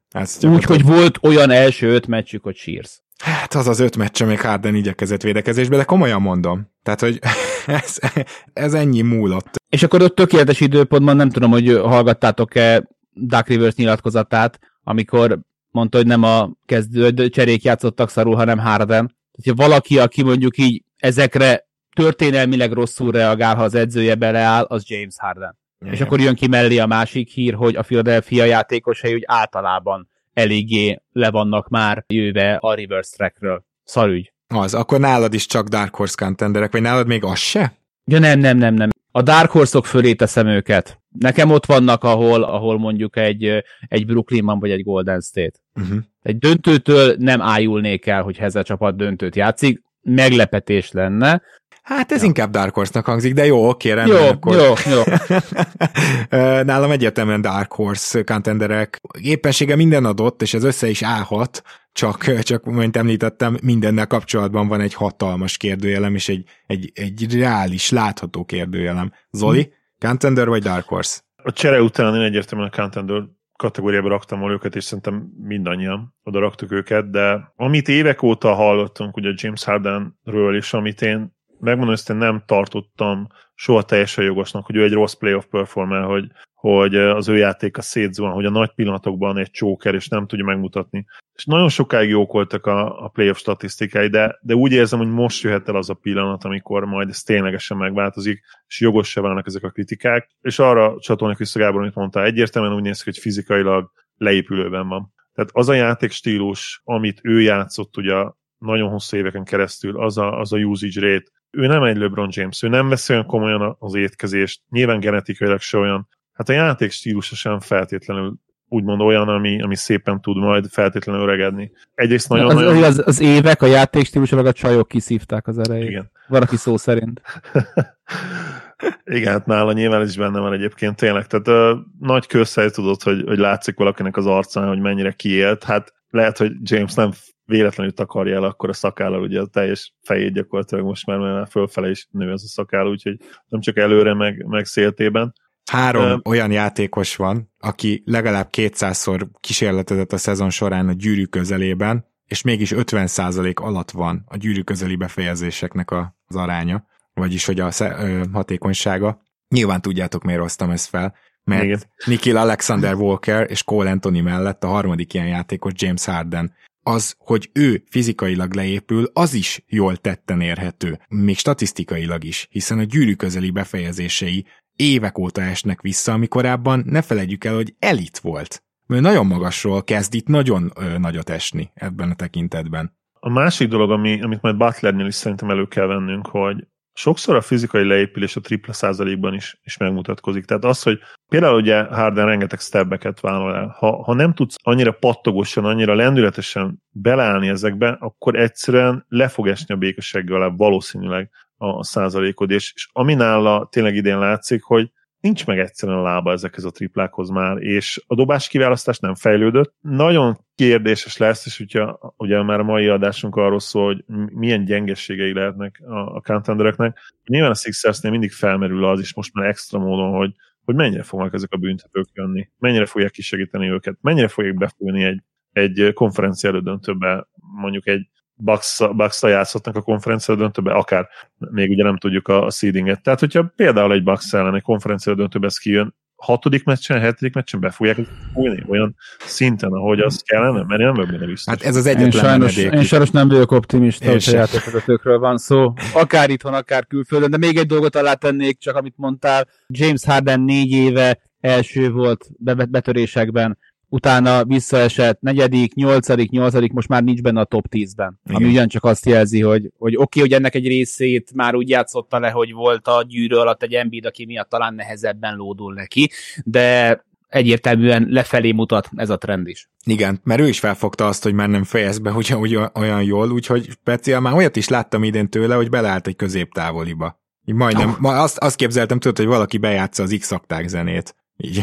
Igen, de egyébként meg ez a, ez a pocsék gyűrű könnyéki befejezés szerintem, hogyha újra játszhatnánk az összes dobását, de az lehet, hogy figyelj James, bedobni próbált, ne faltott kiharcolni, akkor fölkúszna 60-ra. Tehát, hogy, hogy Hát az azért erős, de értem, mit akarsz mondani, de azért... a betörésének a jelentős részénél eszébe nem jut kosarat dobni. Igen, igen, ez kétségtelen. És hát még annyit tud talán zárszónak, hogy, hogy a rotáció, tehát itt, itt sem egy mély csapatról beszélünk, tehát ahogy jelen pillanatban kinéz, Shake Milton, Furkan Korkmaz, Danny Green, uh, George uh. Niang négyes közül hát lehet, hogy háromnak kellene komoly szerep a play ban Hát én, én esküszöm Niangba bízok a legjobban. Szerintem Abszolút. idén. Mint Force Spacer zseniális egyébként, nyilván is vannak hibái, de, de még mindig olyan legkiegyensúlyozott. Uh, én, én szubjektív okokból minél többet szeretném látni Isaiah Joe-t, aki a legmenőbb nevű, és a fizimiskájával a legrosszabbul összepasszolód. És elképzik is a, igen. a Joe bármikor be, be, belép egy cowboy, azt várom. És kilóg a szalma száll a szájából, erre bejön egy fekas rác, nem értem. Bocs, hogy közövágtam, visszatérve mégis tényleg akkor tőlem zárszol a Filivel kapcsolatban a Doc Rivers jelenségre, hogy a, a Sixers szurkolóknak az egyik veszőparipája, hogy, hogy miért nem tudta felépíteni az Joe-t, tehát miért felejtette el, miért nem adja meg neki az esélyt, főleg amikor tényleg szükség lenne rá, hát basszus, hát milyen, milyen pad játékosokat játszott most. Kicsit érthetetlen számomra is, mert egyébként amikor Joe játszott, akkor kifejezetten jó dolgokat mutatott. Én értem, hogy fiatal, de akkor is én a kényszert látnám, hogy, hogy be kéne őt rakni és meg kéne próbálni. Alig, alig, alig játszik. Ez így van. Én ugye már a szezon előtt is nagyon reklámoztam őt. Na de, akkor viszont a következő már talán még nehezebb kérdés.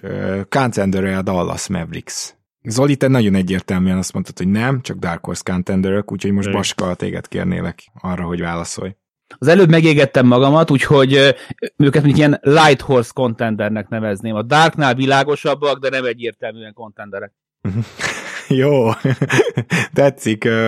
És azért tetszik nagyon, mert ők voltak azok, akiknél elég egyértelműen billegtem a Contender és a Dark Horse Contender között. Épp ezért is volt furcsa nekem, hogy Zoli nehezen nevezi őket még Dark Horse-nak is, ugye ezért kerültek olyan korán szóba. Na most az a helyzet, hogy azzal kell kezdeni, hogy a Dallasnak a támadójátéka az a legplayoff képesebb ever. Tehát amit leginkább elhiszel támadójátékban, az még csak nem is a jazz, az a Dallas Mavericks, a leglassabban játszanak, a legkevesebb transitionnel, gyakorlatilag már playoff körülmények között játszanak anélkül is, hogy ott lennének. És a playoffba ez egy nagyon jó jel. Az is, hogy Luka Doncsicsot láttuk az elmúlt két playoffba, támadásban ennek a csapatnak csak akkor lesz gondja, hogyha Doncsics kifullad a negyedik negyedekre. De szerintem jobb kondícióban van, mint eddig bármikor. Most így, a, hogy elkezdődött a szezon, nyilván ott nagyon rosszul indult, és nem csak és kizárólag Doncsicsot akarom kiemelni, hanem azt is, hogy szerintem olyan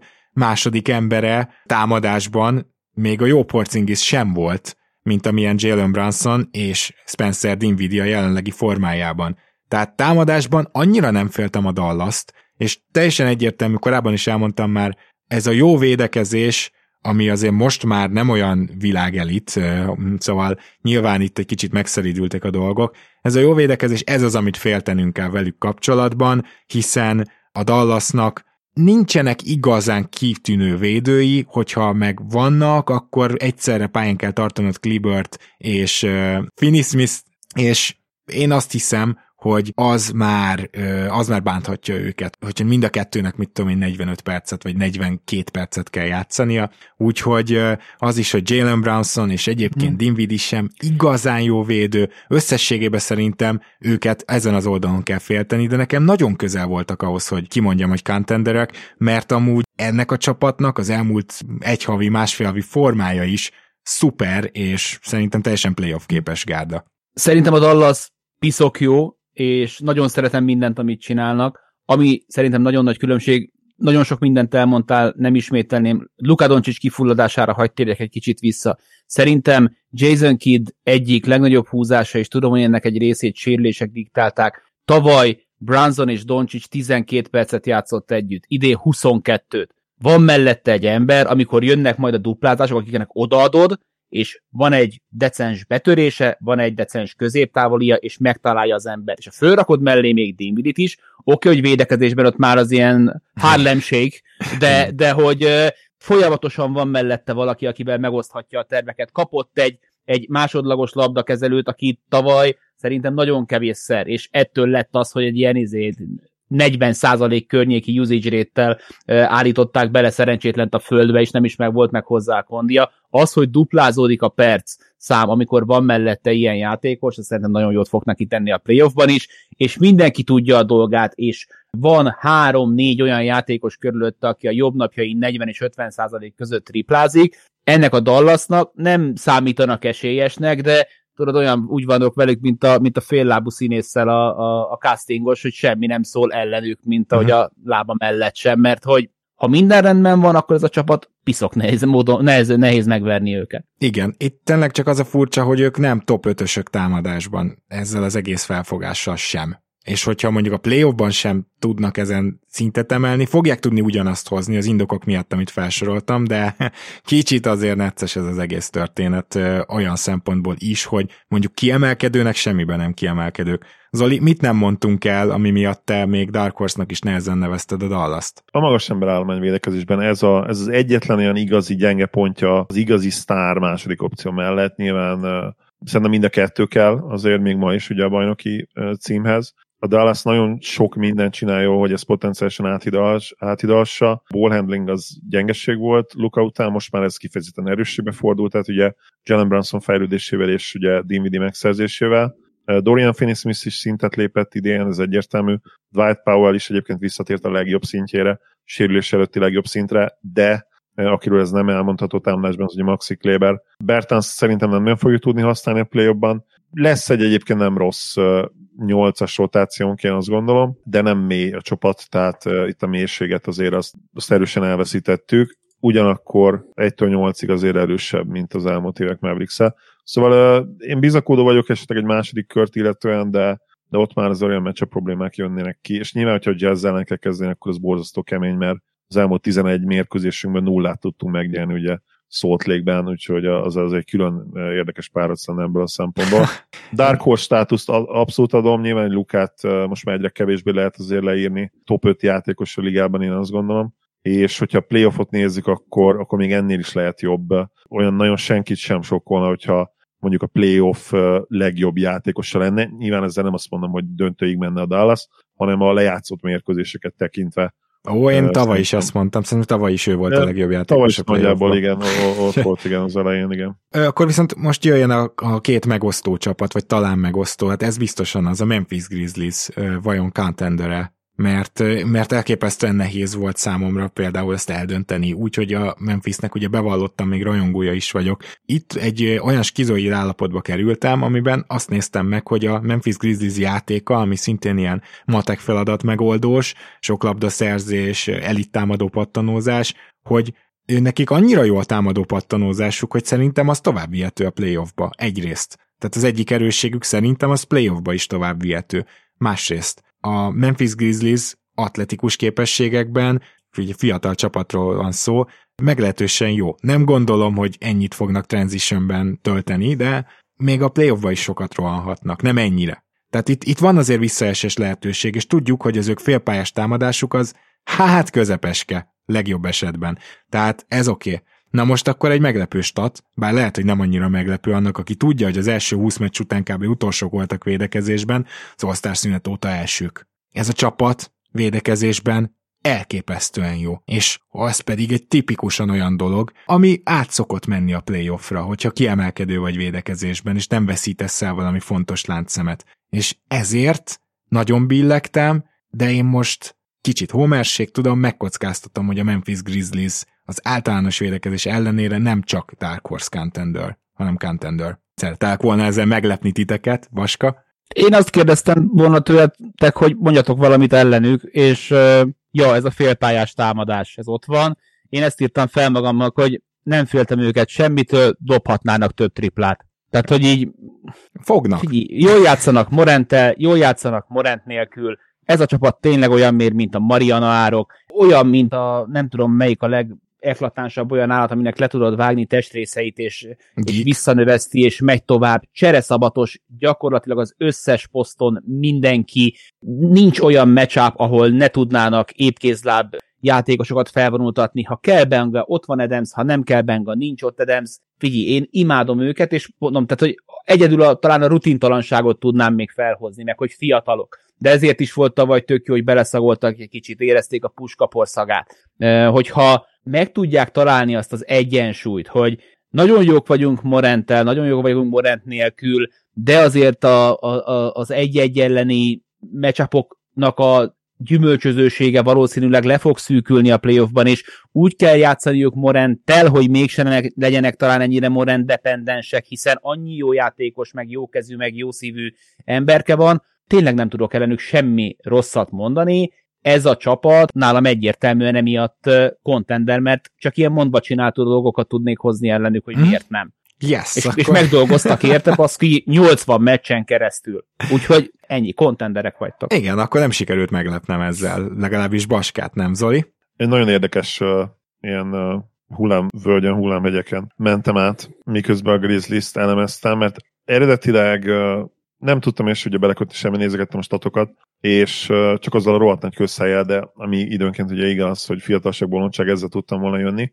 De aztán eszembe jutott az, van egy ilyen vicces mondás, hogy uh, they're too young to be afraid, ezt szokták ugye mondani az NBA-ben, vagy ennek egy ilyen picit másik verzióját, hogy, hogy túl fiatalok ahhoz, hogy úgymond megijedjenek, tehát hogy még nem tudják felmérni úgy épp hogy milyen fontos lesz majd, milyen fontosak lesznek a pillanatok, amikben benne vannak, és, és így akár játszhatnak majd annyira jól is, mint, mint egy veterán playoff csapat. Nem lepne meg teljesen, mert tényleg egyébként statisztikailag, statisztikailag mindenben jók. Megnéztem a hustle statokat, mert ugye ez olyan 4-5 éve van az NBA-ben, és ugye tudjuk, hogy ezt többször elmondtad, Gábor, meg szétszetted, hogy, hogy a Grizzlies gyakorlatilag az összes hustle statban jó. Viszont volt egy olyan felmérés is, hogy melyik azok a hasznosítatok, amelyek ténylegesen fontosak ugye a győzelmekhez. Vannak olyan kategóriák, és akkor itt gyorsan felsorolom őket. Labdába érések, lecsorgó, elpattanó labdák megszerzése, ez ugye a loose. Védőhibák kiharcolása, elzárásos gólpasszok, tehát ugye amikor egy, egy védőt leveszel a dobó csapattársról, dobások zavarása, itt külön kategóriában vannak a kettesek és a hármasok is, és, és a kizárások. És az az érdekes, azt néztem meg a, a Grizzlies-nél, egyrészt itt most nem fogom, mert ugye nincs időnk rá, de jó ilyen játék is lehetne, hogyha, hogy megtippeljétek, hogy melyek ezen kategóriák közül azok, amik ténylegesen meghatározzák a, a győztest, vagy növelik a potenciális győztes esélyeit, és itt akkor lelövöm a poént. A leges legfontosabb ugye az a, lecsorgó, elpattanó labdák megszerzése, tehát a loose balls one, azok a labdák, amiket ugye te szerzel meg, ezek a 50-50 szituációk. Hogyha ezeket megnyeri egy csapat, akkor 60% esélye tudja megnyerni a meccset. A második legfontosabb a screen assist, ez 59%-os esélyt jelent ugye a, a győztes csapatnak a kategórián belül az adott meccsen. Utána a legfontosabb kategória a megtámadott kettesek, utána jön csak ugye a, a, az ilyen beleérések, ugye a deflections, amikor belekapsz egy, egy labdába. A charges taken, tehát a védőhibek kiarcolása az 50%, tehát ilyen nagyjából nem számít, vagy legalábbis ugye nem jelent jelentős különbséget. És érdekes mondom, utolsó a megtámadott contested hármasok, tehát hogyha nagyon agresszíven kitámadsz triplázókra, és ezen gondolkodtam kicsit, hogy ez miért lehet, és valószínűleg azért, mert hogyha nagyon sok triplát kell megtámadnod agresszíven, az mit jelent? Azt, hogy nem tudod ugye azokkal a játékosokkal dobatni, akikkel szeretnéd. Szerintem ez innen jön, és egyébként az az érdekes, hogy a Grizzlies pont a fontosakban jó. Miben? Ugye elsők a ligában a loose balls tekintetében, nyolcadikok a screen assist-ban, és a contested ketteseknél, amik ugye fontosabbak, mint a triplák ezekben a kategóriákban, ott ötödikek az egész ligában, és ráadásul ugye van még a deflections, tehát ezek a labdáberések, ott pedig másodikak, a Deflections egyébként ilyen középkategóriában volt, azért 54%-ban megnyerte a meccseket az a csapat, akinek több deflectionja volt, tehát azért itt, itt is van egy kis előny, és pont ezekben jó a Grizzlies, mint hogyha nem tudom egyébként, hogy ezt meg tud erősíteni, de úgy rémlik, hogy egy nagyon komoly analitikus csapat van Memphisben, ugye? Persze, egy... tehát alapból, ahogy összeállnak ott Kleimanék abban a kommunában, mint ugye ki is parodizáltunk egy kicsit a, a hangjátékadásunkban, szóval igen, azért ők ott erre nagyon-nagyon durván Ez, ez még ezeknél a statoknál is visszaköszön. Lehet, hogy véletlen, de én nem lepődnék meg azon, hogyha nem lenne véletlen. Nem, nem, hát ez meg Jenkins egy ilyen egyző, tehát Jenkins abszolút a matekot szeretné megoldani, és ez mind a matekról szól, amit felsoroltál. Viszont akkor a másik olyan csapat, ami esetleg megosztható lehet, az a Miami. Egy, egy mondatot engedjetek meg, ennek a csapatnak olyan 2015 Warriors fábja van, hogy sírsz. Igen. Teljes mértékben. Még, még akkor is, hogyha más típusú csapatról beszélünk. Meg kicsit 10-12-es OKC is, tehát az volt az utolsó ilyen tényleg nagyon-nagyon fiatal csapat, amelyik döntőbe ment. Nem azt mondom, hogy a Memphis döntőbe fog jutni, de, de az, olyan, olyan vibe is érzek kicsit, ilyen 2012 OKC, és valóban 2015 Warriors is. És akkor most menjünk tovább a másik lehetséges megosztó csapatra, de ez a csapat sem lett volna túl megosztó, hogyha nem szaladnak bele egy teljes összeeséses, egymással vitatkozós, négy meccses vereségsorozatba. A Miami Heat contendere, akkor Zoli most kezdte. Nálam igen, de, de csak azért, mert, mert megmutatták két éve, hogy döntőbe tudnak jutni. Egy szerintem potenciálban nem olyan jó csapattal, mint az idei, viszont egyértelműen ki kell találniuk a, a gyengeségüket, amik a félpás támadások, és ez extra fontos lehet a play Itt szerintem Lárira kell majd, hogy nagyobb teher háruljon, mert Butlerin ugyanezt el kell mondanom, ugye felhoztam őt Hardennél, egyértelműen fizikailag kezd leépülni. Az elmúlt két és fél évben gyakorlatilag teljesen eltűnt a triplája. Előtte három éven keresztül ilyen 35-37 százalékos triplázó volt, relatíve magas, ha jól emlékszem, ilyen 4-5 kísérletekkel. Most gyakorlatilag nem, nem tudja bedobni hogyha azt fogjuk látni a play ahogy most lehetne valószínűleg védekezni rajta, meg ahogy sokszor védekeznek is, teljesen fel is lehet akár adni, meg lehet próbálni, és azt mondani, hogy Jimmy Kame dobjál be 5 6 úgyse fogsz. És ez azért elég komoly visszás is lehet ahhoz képest, amit ugye tőle láttunk. És ráadásul ugye játékban, mert, mert tényleg a hittel az a probléma, hogy sokszor az a játék a crunch time-ban, hogy odaadjuk Jimmy kezébe a labdát, igen, nem csak Jimmy nem az a játékos feltétlenül. Szerintem sose volt az, akinek gondolta magát, meg akinek sokszor gondoltuk, egy-egy valóban extra párharc után, de hogy jelen pillanatban nem az a játékos, ez teljesen egyértelmű. Tehát a, a hitnek olyan szintű csapatvédekezés és csapat támadás kell majd ahhoz, hogy, hogy át tudja ezt hidalni, és uh, úgy néz ki, hogy kémia problémák is vannak, csapat, uh, csapategység problémák. Tehát, hogy azért nem tudom őket leírni, mint contender, mert nagyon nagy elvárásaink volt, voltak vele, velük szembe, de az igazság, az igazság az, hogyha jelen pillanatban teljesen objektíven kéne őket kategorizálnom, akkor nem tudnánk őket szerintem a contender kategóriába berakni, csak a Dark Horse-ba. És a megerőlegezett bizalom és a, a szezon előtti elvárásaink és a szezon egyes szakaszaiban mutatott játékuk az, ami miatt meg tudjuk nekik előlegezni a contendert. Hát nekem ez nem lenne elég indok, amit te most felsorolt. Tehát ez alapján én Dark Horse-nak raknám be őket. Én inkább azt mondanám, hogy a szezonban már többször megmutatták szakaszokra azt, hogy ennek a csapatnak a playoff védekezése, ez valószínűleg történelmi lesz. És csak ebbe kapaszkodhatnak. Tehát én nagyon szeretem Laurit, biztos, hogy nagyobb terhet is tud majd egy kicsit cipelni, meg hírónak is lesz mondjuk minden harmadik meccse talán, Butler is talán néha még vissza tudja hozni azt a régi vibe-ot, biztos vagyok benne, hogy nem olyan gyakran, mint a buborékban. Nincsen ott ugye Dragi, aki akkor all szinten játszott, a buborékról beszélek megint csak. Ennek a csapatnak, amibe kapaszkodni lehet, az az, hogy ezek mindenkit 90 pont alatt képesek tartani. Nyilván lesz, hogy szétdobják őket, mert ez az NBA, de értsétek jól, minden meccsen, meccsnek úgy kell neki menniük, az ellenfél nem dob többet 90-nél. Ez az egy dolog, ami miért contender ként megmerem őket nevezni, mert ez a, ez a védekező line-up pok, ez legalább hat emberről beszélek, és akkor még hozzájön Hero meg Robinson, úgy rakod be, ahogy akarod, de hát emellett még a legjobb egyzőjük is van, aki playoffba is kiváló egyző, emiatt nem lehet nem contendernek nevezni szerintem az idei hitet, de egyébként az a félpályás támadás, a Butler, amit mondtál Zoli, gyakorlatilag azok a, a dilemmák, azok nagyon komoly dilemmák, és ezt tényleg áthidalni kell, csak szerintem ez ilyen történelmi védekezés potenciál van bennük. Vaska, te merre dőlsz? Visszatérve oda, hogy a védekezés nyeri a bajnoki címet, azért kéne valamit támadni is. És ebben Ugye. a csapatban elmondhatok nagyon sok mindent, ezeket igyekszem nem ismételni. Szerintem az, ami a buborékban történt, azt Phil Jackson-t előhívva csillaggal érdemes kezelni, nem oké okay az, azt gondolom, hogy a hatodik emberük dobja az All-Star óta a legtöbb pontot, nem oké az, hogy Butlernek nagyon komoly tendenciája az, hogy a 25 pontos meccset 7 pontos követi, és ami egyébként nagyon szerethető ebben a csapatban, hogy olyan játékosoktól kaptak rettentő sokat, akit az anyjuk se szeretett, meg, meg a óvodába is izé, szaros, szaros Billy volt a jelük. Most az, hogy a playoffban ők mennyire fogják kirúgni magukat, gondolok itt a, a Jurcevenekre, meg, meg a Max Trusokra és a többi, e, e felül vannak kétségeim. 19. támadójátékkal és egy olyan vezérrel, aki hajlamos eltűnni, nagyon nehéz őket ide sorolni, viszont ők is szerintem megdolgoztak azért, hogy, hogy legalább ebben a light contender vagy light horse kategóriába tartsuk, mint a Warriors, de én, én az ő sorsukat azt látom, hogy második helyen kiesnek a, a Brooklyn ellen. Wow. Akkor azért, igen, a Light horse is még egy kicsit uh, ilyen, ilyen pozitív volt. miami azért azt látom, hogy én látom legpozitívabban hármunk közül, mert Zoli szerintem csak úgy, úgy valahogy, valahogy beerőltette a contenderbe, de Pontosan így volt. Tehát, hogy azért... szerintem meg is indokoltam, hogy miért, igen. Tehát, hogy igen.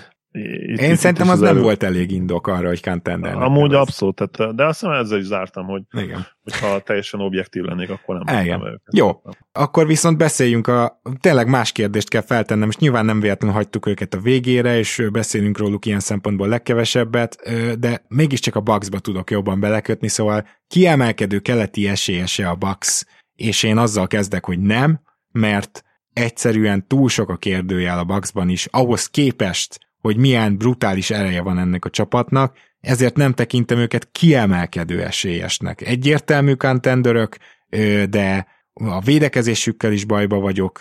Egyértelmű, hogy, hogy feljebb tudnak majd kapcsolni, de azért azt nem gondolom, hogy annyival, mint ahogy tavaly. Azt mondjuk én nem látom magam előtt. Azt, hogy Grayson ellen például pályára tud-e majd lépni egy konferencia döntőben. Szerintem ott már lehet, hogy őt lekergetik a pályáról. Tehát, hogy Brook Lopez vissza tud-e úgy térni, hogy, hogy azért majd komolyan formába is legyen, mert ugye arról szólt az egész tavalyi playoff, hogy Brook Lopez lekergesse az ellenfél a pályáról. Ezek a kiegészítő játékosok sérülésből jönnek vissza, vagy például nem kifejezetten jók, mert Grayson ellent a playoffban tényleg nem látom, és Chris Middletonnak is rosszabb éve van, aztán tudod, lehet, hogy megint az lesz, hogy a playoffba hetedik meccsen majd megkapja a labdát az utolsó öt percben, az több pontot dob, mint az egész csapat, az egész ellenfél csapat, szóval ez benne van a pakliban, de egyértelműen egy, egy rosszabb éve van, mint tavaly, mondjuk Juha idejének kicsit jobb, szerintem nem mondhatjuk azt, hogy kiemelkedő contenderek, viszont egyértelműen contenderek. Vaska? Szerintem egy ilyen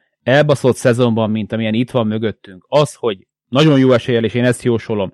A két tavalyi döntős lesz a keleti és a nyugati főcsoport első helyzetje az elképesztő szívről, elkötelezettségről, odaadásról és akaratról tanúskodik. Az, hogy a Phoenix megcsinálta, az a kisebb meglepetés. Az, hogy a Milwaukee meg fogja csinálni, az szerintem nagyon meglepetés. Nincs disease of more, nincsen lassulás, persze fel kell szívni magukat egy olyan szezonban, és egy csomó dolgot erről nem beszéltünk. Az első felében még mennyi korlátozás volt érmény, érvényben, amivel már valószínűleg azért a tökük ki volt. Uh-huh. Jannis szerintem egy kibaszott legenda, amit uh, tegnap is csinált uh, a triplával, az, hogy egyszerűen lepeleg róla minden, de semmit nem felejt el, csak elbukcsásolnak az első helyre, nincsen komoly sérültjük most, mire odaérnek, és szerintem nincs gyenge pontjuk, nem ezt látjuk, de nincs gyenge pontjuk. Én azt gondolom, hogy amíg ők, ahogy például a Utah Jazz bizonyítsa azt, tudod, mint a, mint a szabatosságot kinek kell bizonyítani az eladónak meg a vevőnek, a Utah Jazznek bizonyítania kell azt, hogy ott a helye, a Milwaukee Bucksnak az ellenkezőjét kell bizonyítani, hogy nincs ott a helye, és én hasonlóan vagyok a Phoenix suns és ahol nyilván Paul sérülékenysége egy kérdés, nyilván az, hogy Bridges és Crowder mit hoz benne meccsenként, az uh, szerintem egy issue. A legnagyobb szerintem az, hogy Booker tud-e konstans, legendary lenni, mert nekem tavaly ez hiányzott belőle uh-huh. a playoffban. Úgyhogy mind a ketten nekem masszív esélyesek. És, Tehát kiemelkedő és, contendereknek tartod És kiemelkedők csapatot. mindketten, igen. Jó, a Sunsra én is rámerném mondani, az említett okok miatt a Bucksra nem. Zoli, te hogy vagy ezekkel? Visszacsatolnak itt az adás elejére, Gábor. Ugye azt mondtad, hogy nincs olyan kiemelkedő csapat, amelyik, amelyikre azt a státuszt rá húzhatnánk, hogy, hogy torony meg a esélyes. Én ezzel a, nem értek egyet. Ezzel én sem, csak azt mondom, hogy nincs olyan kiemelkedő csapat, mint a Golden State volt. Hát, oké, okay, de én a, az idei suns azt majdnem olyan jónak tartom, mint, mint a, a legjobb Golden State-et. Nyilván nem teljesen, mert ugye az kérdés, hogy melyiket vesz a legjobb Golden State-nek, ugye mert a, amelyik 74 meccset nyert, az ugye elbukta a döntőt. Csak a Run TMC. Igen. Szóval nálam a Suns kiemelkedő. Én is ezt a két csapatot várom a döntőbe egyébként. A keleten a legkomplettebb csapat az a Bucks. Nekik van talán a leg kevesebb olyan gyengeségük, amit hogy igazán tényleg át kell hidalni. Middleton nekem picit, picit streaky, mert ugye érdekesség vele kapcsolatban, hogy ugye az első négy playoffja után ugye ő vezette az all-time tripla százalékot a playoffban, csak hát ugye az első három szezonban az, az egy-egy pár harc volt, tehát kicsi minta, azóta azért úgy vissza zuhant a földre a triplázás tekintve is az elmúlt két évben, nagyon jó második opció, bár lenne a Mavericksnek egy ilyen játékosa, de ő is, és, és Holiday is azért elég streaky, és uh, én azt gondolom, hogy ha újra megtörténik a döntő, a Sunsnak ugye mi a gyengesége, csak és kizárólag a büntetők kiharcolása és a gyűrű közelében a befejezés kísérletek száma főleg, mert egyébként a százalékok azok rendben vannak. Aitonnak köszönhetően, igen. Így van, de egyébként Booker is nagyon sokat felelőtt ebbe. Uh, szóval én, én egy olyan tökéletes rendszert látok a, a Sunsba, és itt még egy picit visszacsatolnék arra, amit Baska mondott, hogy és amit a Warriors-ot tényleg tudunk, és most nemrég egyébként lenyilatkozta egy, egy anonim keleti uh, GM, hogy a Warriorsnak, és az idei Warriorsról beszélt, még mindig az a hatalmas előnye, hogy olyan team chemistry van ott, olyan csapategység, csapatkémia, ami senki másnak nincs. Na, én azt érzem, hogy már van, egy ilyen, másik ilyen csapat, ez a Phoenix Suns, és én abszolút azt várom, hogy, hogy dominálják ezt a playoffot, és uh, a döntő azért nyilván nem lesz egyszerű, mert hatalmas a tét a döntőben, mindig nagyon ritkán látunk olyan sima döntőt, hál' Istennek, az kőkemény lesz, de szerintem megtörténik a visszavágás, és, és egy kőkemény 6 vagy 7 meccsen ugye nyer majd a, a Suns, és ezzel ugye tippeltem is, és mind a, már előre. Mind a kettőt kiemelkedő esélyesnek tartott te is. Abszolút. Jó, Abszolút. tehát akkor ebben ti Baskával egyetértetek. Egyébként minden kombináció meg volt szerintem. Volt, hogy Baska és Zoli, Baska és Gábor, Gábor és Zoli, tehát hogy uh-huh. tényleg minden kombinációt felmutattunk. Mindenki mindenkivel, az így egy, Egyetértés Mint egy rendes orgián, igen. Hát ez ilyen itt a, a podcasterek egymás közt. Na jó, ne gondoljunk tovább bele. Ha nem, Baska, nagyon szépen köszönöm, hogy rendelkezésünkre álltál ismét ez az adáshoz. Remélem tényleg hagyományt csinálunk ebből, mert ez jó playoff felvezető, azt gondolom. Még így úgy, hogy belátható távolságon belül van a playoff, de nem vagyunk még ott. Nagyon szépen köszönöm a meghívást, és uh, szerintem ez fasz lett. Én, én nagyon bírtam, és köszönöm szépen a sok extra infót, amit megtudtam tőletek, be tudok építeni majd a hétvégi Eliubban, meg a közvetítésekben, amit nézzetek ezúton is a Sport TV-n. Illetve YouTube-on is gondolom playoff alatt megint jelentkezni fogsz, vagy, vagy bevállalod, mert azért az nagyon kemény. Ja, abszolút, abszolút. Hát most már kihasználom, hogy most már full-time freelancer vagyok, úgyhogy a reggeli pipából ettől az időntől daily krónika lesz, és délben lesz.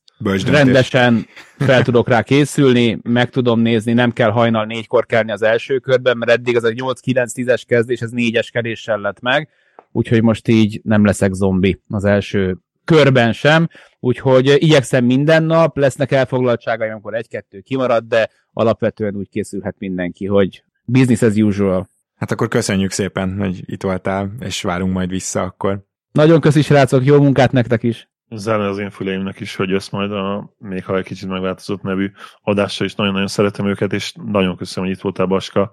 Köszi, köszi. Zoli, mi pedig akkor tulajdonképpen megyünk tovább, jövő héten már búcsúzunk bizonyos kieső csapatoktól, szóval tényleg itt van, itt van a kanyarban már a playoff. Várom, nagyon örülök, hogy itt lettem. Szia Gábor, sziasztok! Kedves hallgatók, köszi szépen, hogy hallgattok minket, köszi szépen, hogyha patreon.com per keleten nyugatonon támogattok minket, és jövünk a következő héten is két adással, hogy megszokhattátok utána, meg ki tudja mennyivel. Jó sokkal. Sziasztok!